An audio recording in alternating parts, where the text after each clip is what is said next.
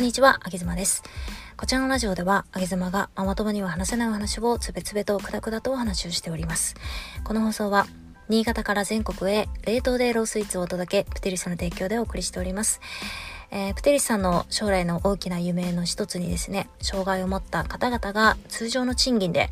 えー、そして彼らの個性を活かしながら、えー、自分らしく働ける職場をということで、えー、そういった障害を持った方々の就労支援をしたいという大きな夢がございます。ぜひその夢にご共感いただけた方は、えホームページの方をポチッと覗いてみてもらえると嬉しいです。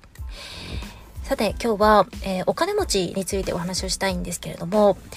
えっ、と、先日、とある超お金持ちと結婚された、まあ、いわゆる玉残し妻ですね。玉残しの女性と、えー、ライブをしてまいりました。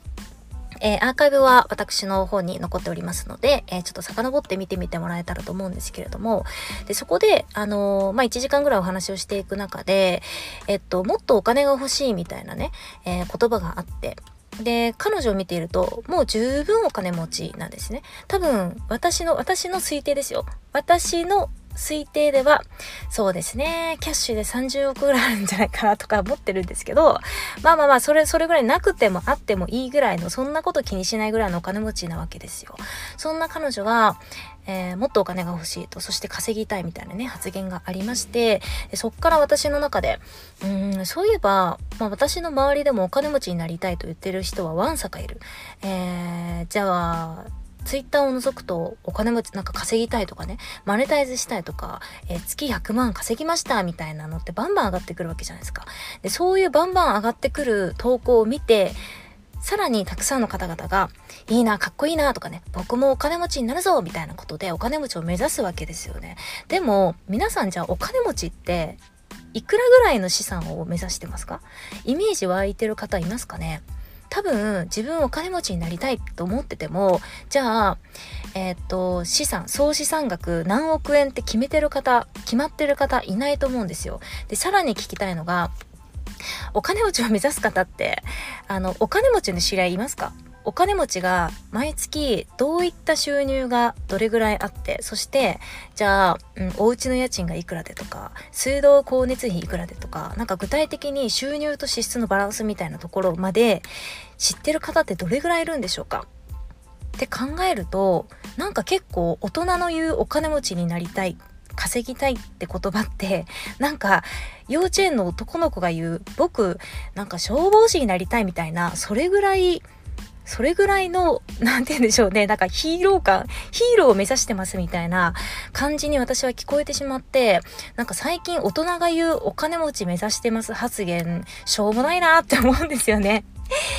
あこんなこと言うのもあれなんですけど、私も、でもね、こんなこと言ってますけど、あの、確かにお金持ちになりたいと思った時期はありました。けれど、お金の限界値みたいなものをちょっと知ってしまって、というのが、私のじいちゃんお金持ちだったんですね。で、今もう亡くなっちゃってるんですけれども、おばあちゃんが先に死んじゃって、で、おじいちゃんが一人になって、で、まあ、あの、子供が3人いたので、その子供のうちを転々とするみたいな、そのおじいちゃんだったんですよ。で、毎月家賃収入でそうですね、100万ぐらいは入ってくる。で、もう90歳ぐらいですけれども、毎月100万の収入がある。まあ、多分資産何億円とかありましたよね。そんなおじいちゃんでしたよ。マンションとかも何棟持ってたしね。けど、最後そのおじいちゃんどうだったかっていうとまあ兄弟間の、えー、遺産相続争いが起こりですね。最終的に、えーと、老人ホームみたいなそういった介護施設にの個室に隔離をされてまあいい個室ですよ。すごく広くてあの至れり尽くせりな個室でしたけれどもそこに隔離をさもうほぼほぼ隔離ですね。隔離をされてまあ、兄弟の、えっ、ー、と、奥さんが毎日そのお部屋に入り浸るんですね。ほぼ日中ずっと朝9時から夜6時まで入り浸る。そこに面会に来る方々を、そ、が、その奥さんがいる中で面会をしなければならないっていう状況にあって、で最後そのじいちゃんどうなったかって言ったら、遺言書いてたんだけど、その遺言書をえー、その兄弟に書き換えられて、えー、全ての、えー、遺産はその一人の兄弟が持っていき、そして、しまいにはその兄弟に、本当に死に際ですよ。間際に裁判かけられて、裁判を起こされて、とある土地を、えー、奪われてそして全資産をその兄弟に奪われて亡くなっちゃったんですよね。でお葬式もまあおじいちゃんのことをこういうふうに言いたくないんだけれども悲しいお葬式でしたね。あのいわゆるビジネスマンしか来ないお葬式で名刺交換がそこで行われて誰一人笑ってなかったですね。で片やもう一人のおじいちゃん、私ほら二人おじいちゃんいますけど、もう一人のおじいちゃん亡くなった、亡くなった時は、もう一人のおじいちゃんは全然お金持ちじゃなかったけれども、もう宴会みたいなね、パーティーみたいな感じで、もうギター弾く人がいたり、ダンスした、ダンスしてなんか酔っ払ってもうヘベレケなおじいちゃんが踊ってたりだとか、すごくすごくそれは楽しくてね、本当にこのおじいちゃんは愛されてたんだなぁなんていうふうに思ったんですけれども、まあ、そうい、そういう出来事があって、私は、あ、人生においてお金を積み上げていく行為っていうのは、えー、その人の幸福感、その人の周りからどれだけ愛されてるかとか、周りからどれだけ信頼があるかとか、その人自身の幸福度っていうものには直結しないなって思ったんですね。そこで気づいたんですね。それから私はもうお金持ちを目指すのをやめました。その瞬間からね。で、まあ、それからもう十何年とか、まあ、すごい月日が流れましたけれども、やっぱり私の周りに特にオンライン上ではお金持ちを目指す方々がわんさかいる。でも彼らに聞きたいのは、じゃああなたはいくらあったら幸せなのか。っていうのを聞きたいんですよね。で、この質問した時に多分答えられる人はそうそういないし、冒頭の話に戻りますけれども、じゃあお金持ちの知人がどれぐらいいるのか、自分が目指してるぐらいのお金持ちの知人がどれぐらいいるのか、そしてそのお金持ちが本当にえー、自分が目指している幸福度なのかどうかっていうところとか多分ねそこまで知ってる方ほとんどいらっしゃらないんじゃないですか？けれども、まあ、幼稚園生が描くような消防士になりたいとか警察官になりたいとか仮面ライダーになりたいみたいなもっとお金持ちイコール仮面ライダーぐらいな感じだと私は最近つくづくそういうふうに思っております。皆さんここら辺いかがでしょうかね？なんかだいぶ熱く語っちゃいましたけれども私はお金イコール幸福っていうのには全然これはイコールじゃないなっていうのをもう何年も前から、えー、先ほど申し上げた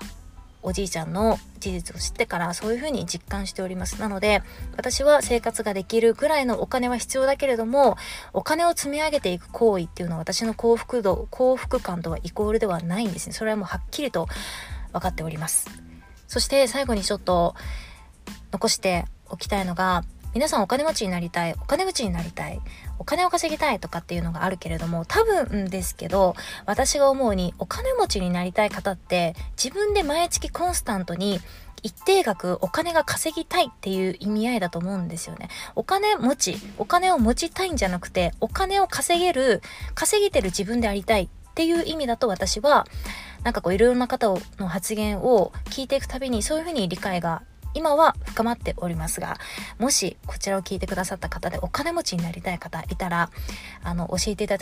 だきたいんですけれどもお金持ちになりたいんじゃなくてお金を稼ぎたいんじゃないですか？毎月例えば月100万自分の力でお金を稼ぎたい。そしてそれが毎月毎月1年間稼ぎ続けられた時1年後の自分はすごく自己肯定感が高まってすごく自信に満ち溢れて家族を支えてあげれてるっていう風な自信も持ててそして周りの方からも尊敬の眼差しで見られるそんな自分でありたいとかって思ってませんか？それってお金持ちになりたいじゃないですよね。お金を所有したいじゃなくてお金を稼げるような自分でありたいじゃないですか。これはいかがでしょうか？あげずまでした。